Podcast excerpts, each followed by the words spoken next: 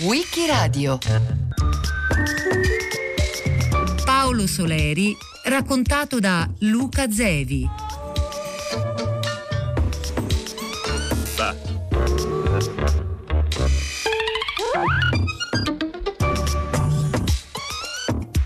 Il 9 aprile del 2013 scompariva in un luogo dal nome molto suggestivo di Paradise Valley in Arizona Paolo Soleri. Ideatore e costruttore dell'utopica città di Arcosanti nel deserto dell'Arizona è morto a 93 anni l'architetto visionario Paolo Soleri. Torinese di nascita, Soleri si era trasferito negli Stati Uniti nel 1947, aveva frequentato e studiato con l'architetto Frank Lloyd Wright, mettendo poi a punto la sua personale visione che chiamò arcologia, in cui l'architettura si fonda con l'ecologia ed è subordinata alla natura.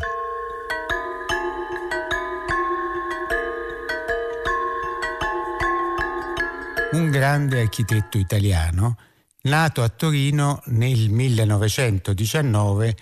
in un periodo di grandi tumulti sociali a cui seguirà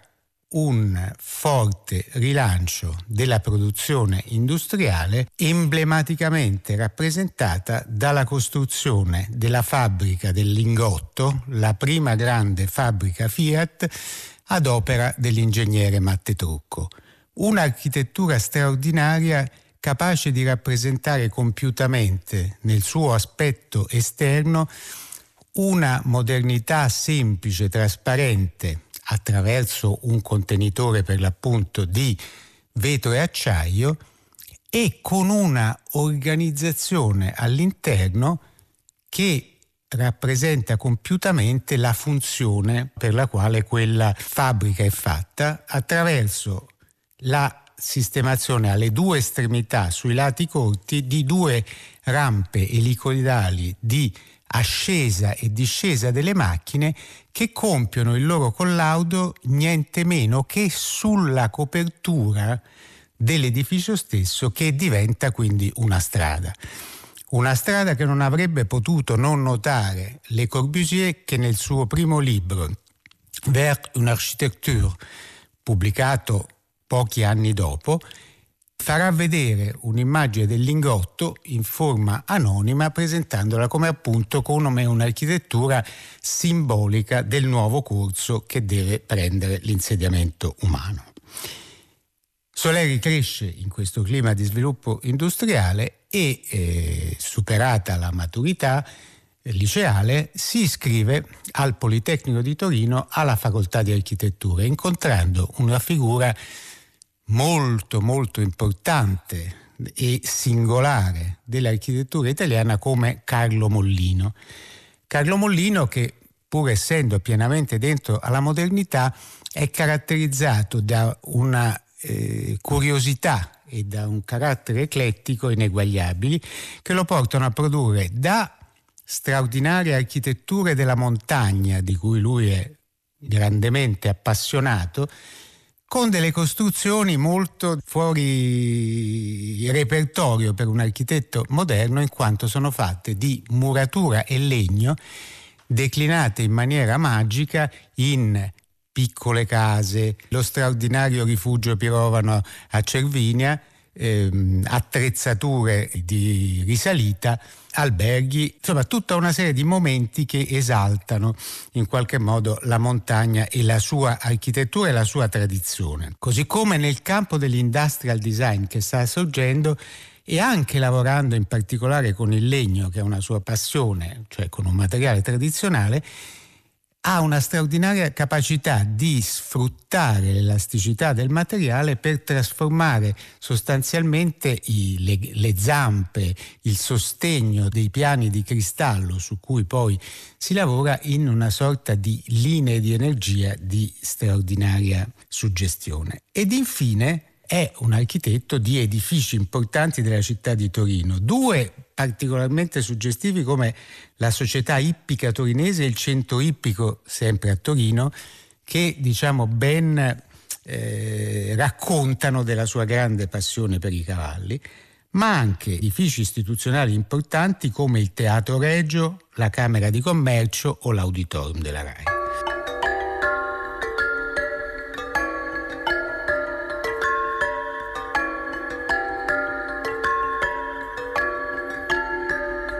Si va solo avanti o si perisce ma questo abbandono non vuol dire eh, lo scarto della natura, vuol dire che la relazione fra l'uomo e natura non può essere quella che cerchiamo di sviluppare adesso. E questa è la nostalgia della casetta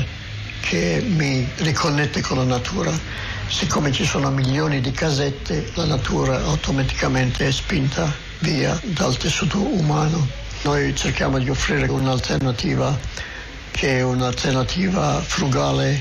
per la natura del contenitore dello strumento, non solo ma è frugale anche per una decisione etica e di giustizia, perché non possiamo pensare di 10 miliardi di persone che vivono a livello di consumo americano, una follia che non ha senso. Quindi dobbiamo cercare di trovare, non attraverso la necessità e l'imposizione, ma attraverso la virtù, trovare soluzioni che siano meno ingiuste e anche più, più eccitanti. Come dico sempre, ci sono due attività che sono essenziali all'umanità. Uno è il cibo e l'altro è il shelter. Quindi l'agricoltura e l'abitato sono essenziali. Senza questi non si esiste. Quindi l'architettura nel senso di abitato è un elemento fondamentale. Se si sbaglia nell'architettura si fa uno sbaglio cataclismico e io credo che questo sta succedendo in America e si sta adesso sviluppando su tutto il pianeta e principalmente l'idea dell'isolamento della persona o l'individuo nella casa privata con tutte le conseguenze di questo isolamento. È il modo più costoso di vivere, quindi il consumismo è il modo più estensivo di alterare la bilancia della biosfera, è quasi impossibile da servire in termini di trasporti quindi le logistiche dello sviluppo suburbano sono disastrose, specialmente nella scala americana.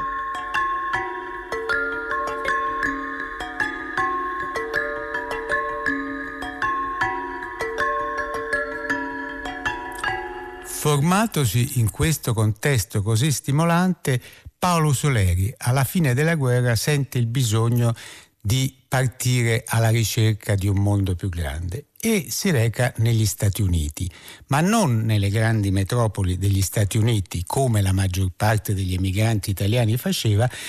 ma va a ricercare un grande maestro dell'architettura americana, Frank Lloyd Wright, che aveva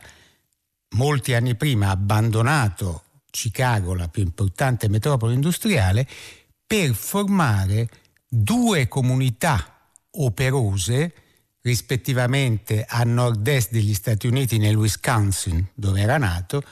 e all'opposto a sud-ovest in Arizona, eh, naturalmente utilizzando quella a nord nei mesi estivi e quella a sud nei mesi invernali. In queste comunità Soleri vive per circa tre anni, diventando famoso anche per una grande capacità di costruire dei bouquet di fiori molto belli che adornavano la, la, tavola in cui si mangiava, la comunità mangiava nel corso delle eh, pause pranzo. In questo periodo progetta alcuni ponti molto particolari che diciamo sono una traduzione spaziale delle linee della velocità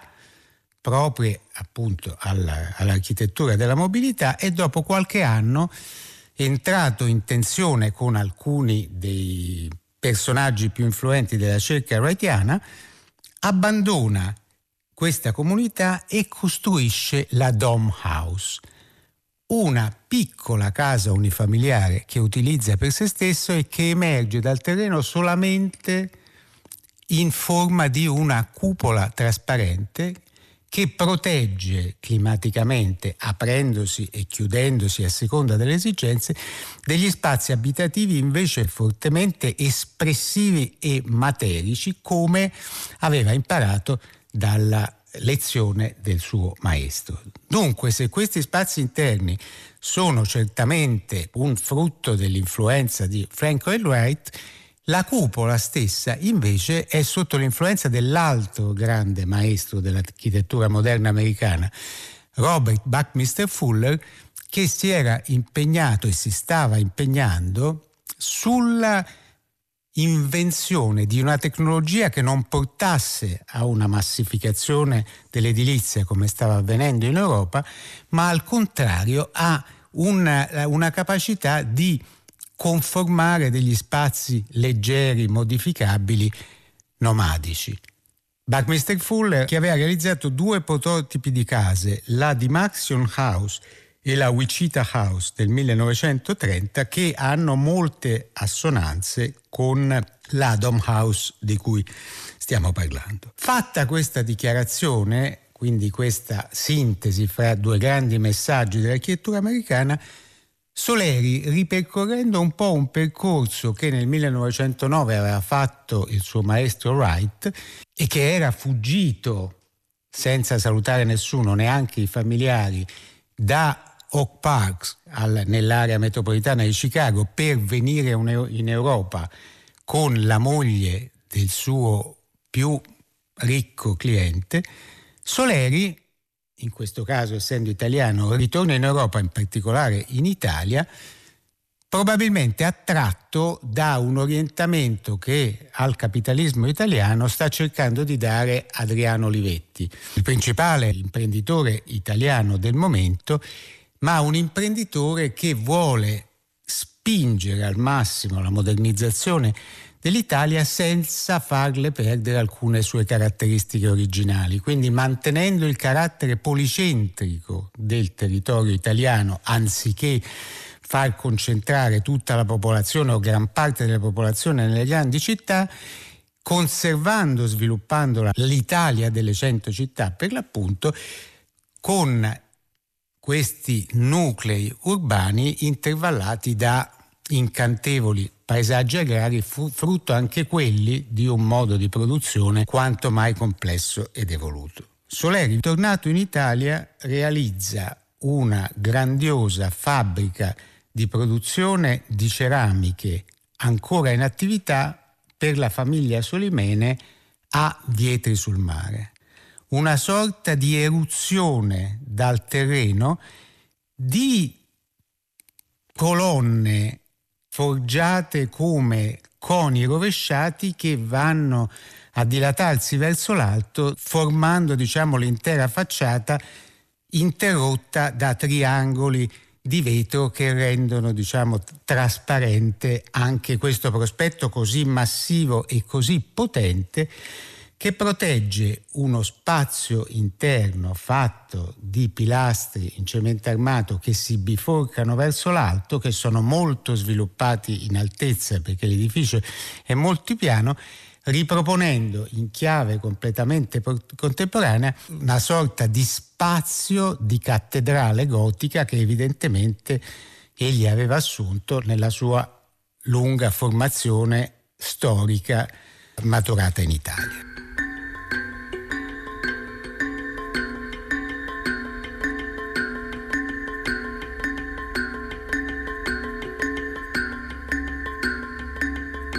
È una, una, conseguenza di un paio di accidenti. L'accidente di arrivare a Vietri con questa roulotte che avevo costruito io e il fatto che stavamo cercando un'attività artigiana che ci consentisse di vivere in modo da sviluppare il mio pensiero nell'architettura, nell'urbanismo e poi dopo qualche settimana di residenza a Vietri abbiamo incontrato i Solimene. Io mi sono in un certo senso impiegato da lui perché volevo imparare qualcosa sulla ceramica. E dopo non so qualche mese loro mi hanno chiesto di, di disegnare la fabbrica. Non una sorpresa per me e poi una sorpresa per loro, credo, perché loro avevano già un disegno di un geometra per questo nuovo sito, che era una eh, la collina eh, tagliata con questo, questo muro di, di, roccia quasi verticale. Sì, ma questa, questo modo di lavorare era presente in, in parecchie di queste fabbrichette dove, che occupavano eh, eh, siti che erano, erano, fatti di casupole o di, di uh, vita private quindi le, le fabbriche di, la, di vetro erano, avevano un, uno stanzone qui, una stanzetta qui, una, un deposito là e tutto, tutto eh, non organizzato eh, sistematicamente ma che funzionava abbastanza bene. Quindi abbiamo ripetuto questo in una scala più grande con un po' più di logica. Le anforette sono parte della struttura, parte del, dell'isolamento termico e, e, sono integrali con la struttura. Quindi non è una facciata di, di, di tondini di ceramica, è una solidità di anforette ceramiche.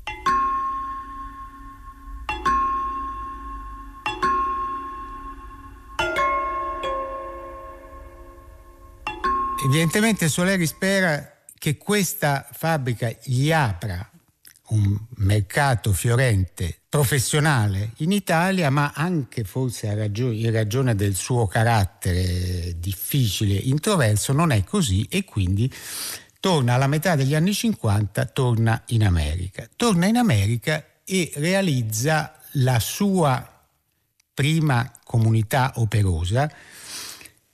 Cosanti, sempre in Arizona, Scottsdale, eh, diciamo che ormai è area metropolitana di Phoenix in Arizona, e questa comunità ha tre caratteristiche principali. Da una parte si reintroduce massicciamente il lavoro artigianale. L'Arizona ha la campana come simbolo e Soleri costruisce una fonderia nella quale continuerà a produrre in tutto l'arco della sua vita delle campane una per una disegnate da lui su cui che costituiranno poi lo strumento di sostentamento di tutta l'attività che si svolge in queste comunità. Il secondo aspetto è una ripresa dei temi delle architetture autoctone, in particolare della tradizione indiana e della tradizione messicana, con diciamo, una straordinaria ricchezza di forme e di colori, forme che lui desume anche da quel design di tipo anatomico di cui abbiamo parlato a proposito di Carlo Mollino e che lui trasforma dai, mo- dai mobili, porta a eh, pilastri e travi di un'architettura, diciamo, di un insediamento come questo. E qui comincia una elaborazione straordinaria delle arcologie. Le arcologie sono un tentativo molto anticipatore di sintesi fra l'architettura e l'ecologia, dove si tenta di evitare profeticamente quella contrapposizione fra chi vuole costruire per sviluppare e chi vuole conservare senza eh, per non rovinare, in una sintesi che è un'architettura capace di prefigurare un futuro ecologico, un futuro, un futuro sostenibile al pianeta Terra di cui si sta occupando.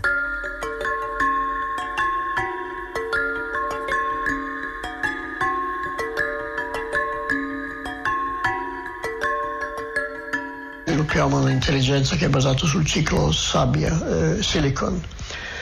Se questa nuova intelligenza si sviluppa al punto di interiorizzare se stessa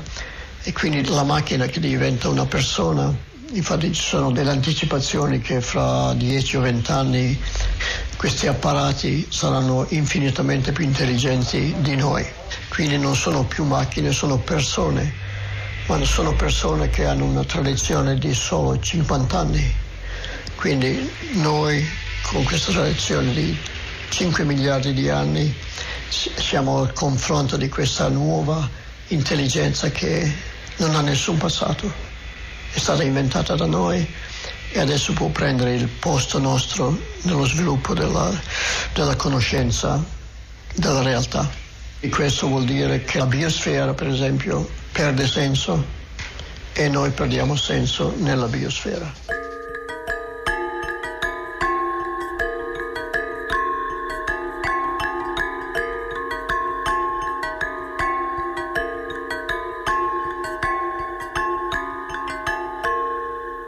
Le arcologie sono delle straordinarie visioni che Soleri descrive a parole con un linguaggio anche oscuro e faticoso, ma anche fortemente carico da un punto di vista semantico, ma soprattutto con delle immagini inaudite di possibile habitat futuro che per la loro potenza e per la loro qualità sono paragonabili soltanto a quelle che un paio di secoli prima aveva creato Giovan Battista Piranesi, anche lui cercando di prefigurare in forme diverse un avvenire che, ve- che vedeva in difficoltà. Queste arcologie inserite nel clima degli, dei primi anni 60 con, in un'America in sommovimento, con una rivolta giovanile, con una spinta utopistica molto forte, trasformano Soleri non solo in una star dell'architettura, ma anche in una sorta di guru dei movimenti giovanili che cercano appunto di sfuggire alla morsa del consumismo, dell'omologazione, dei valori materiali propri ai loro genitori. E questo percorso conosce nel 1968 un grande momento quando a Soleri, nella capitale americana, a Washington, viene dedicata una grande mostra in cui i suoi disegni, alcuni a colori in bianco, o altri in bianco e nero, di dimensioni colossali, creano un'impressione, una suggestione fantastica che lo mettono alla giusta età di 50 anni in condizioni di fare delle scelte molto importanti riguardo al suo futuro. Futuro che potrebbe andare in due direzioni diciamo opposte, o raccogliere un invito che il più grande studio americano del momento, Skidmore, Orwell e Merrill di Chicago, gli avanza di andare a lavorare con loro cercando, attraverso le potenti committenze che ha quello studio, di costruire in parte o in tutto questi insediamenti che Soleri aveva prefigurato. Oppure continuare ad elaborare diciamo, sull'habitat, sul destino del pianeta come stava facendo, magari entrando in rapporto con le agenzie internazionali che si occupano appunto del pianeta come l'ONU, come l'UNESCO, come eh, le altre diciamo, organizzazioni internazionali. E Soleri inopinatamente ne sceglie una terza. Progetta un'ultima arcologia ultima, che compa- dico ultima perché compare per ultima nel catalogo della mostra di Washington del 68, si chiama Arcosanti, che singolarmente è, prevede una popolazione, mentre le, nelle altre si parla di milioni, di 1500 abitanti. Quindi in realtà si parla di un villaggio che lui realisticamente pensa di realizzare. Un villaggio però che mantiene il linguaggio architettonico eh, delle altre arcologie, eh, declinandolo addirittura in una forma che ricorda per certi aspetti le antiche città mesopotamiche con una successione di absidi, di grandi absidi, a cui attribuisce giustamente una funzione diciamo, di climatizzazione, ma anche diciamo, ne accentuano il carattere monumentale. Ad Arcosanti Soleri spende quasi 50 anni della sua vita costruendone una parte faticosamente e diciamo eh, vivendo a, all'interno di un complesso mai finito, neanche in parte, ma in qualche modo già rovina, perché la gran parte dei giovani che lo avevano seguito appunto come un guru, credendo nel suo messaggio, dopo qualche anno di vita ad Arcosanti, una vita dominata dalla figura di Soleri, in tutto e per tutto, quindi con un pensiero grande che tutti hanno avvertito andando ad Arcosanti, ma anche con una dimensione sociologica molto povera, Soleri vive e cerca di costruire questo insediamento che però alla sua scomparsa, malgrado committenze importanti come quelle della NASA, che gli commissiona addirittura una città nello spazio, un, un asteroide artificiale, eh, in realtà, come dire, stenta ad andare avanti.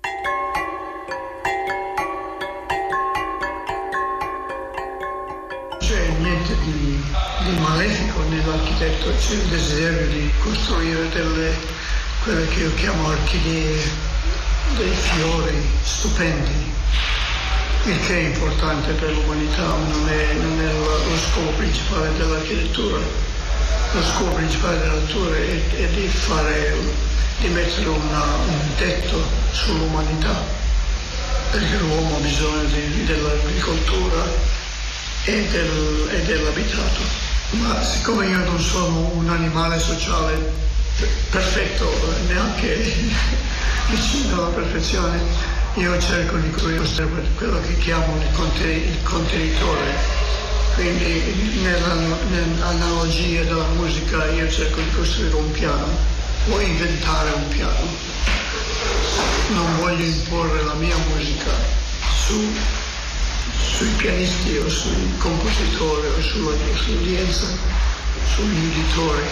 quindi non voglio interferire con la loro vita privata e sociale.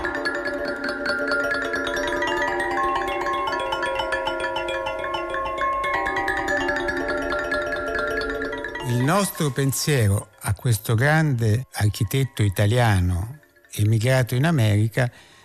va dunque soprattutto ai pochi ma importanti edifici poetici cui abbiamo fatto riferimento in Italia e in America,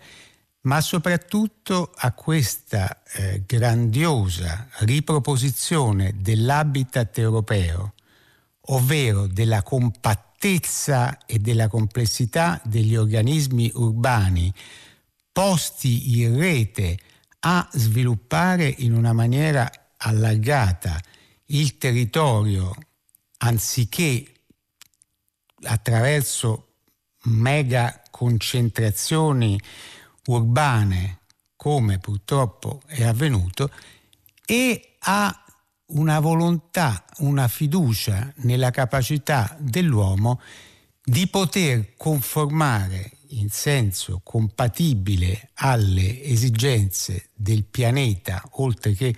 degli uomini, il proprio habitat. Un pensiero responsabile che sentiamo particolarmente vicino a noi in questo momento in cui la disattenzione verso le esigenze del pianeta, la disattenzione verso le esigenze degli uomini sempre più concentrati in agglomerazioni megalopolitane dove le diseguaglianze e i disagi aumentano in maniera impressionante, ecco, in un momento in cui questo mancato ascolto anche del suo messaggio sembra presentarci un conto e un conto molto salato. Il 9 aprile 2013 muore a Cosanti, in Arizona, Paolo Soleri. Luca Zevi l'ha raccontato a Wikiradio. A cura di Loredana Rotundo, con Marcello Anselmo, Antonella Borghi, Natascia Cerqueti, Lorenzo Pavolini e Roberta Vespa. Per riascoltare e scaricare il programma vai sul sito di Radio 3 o scarica l'app Rai Play Radio.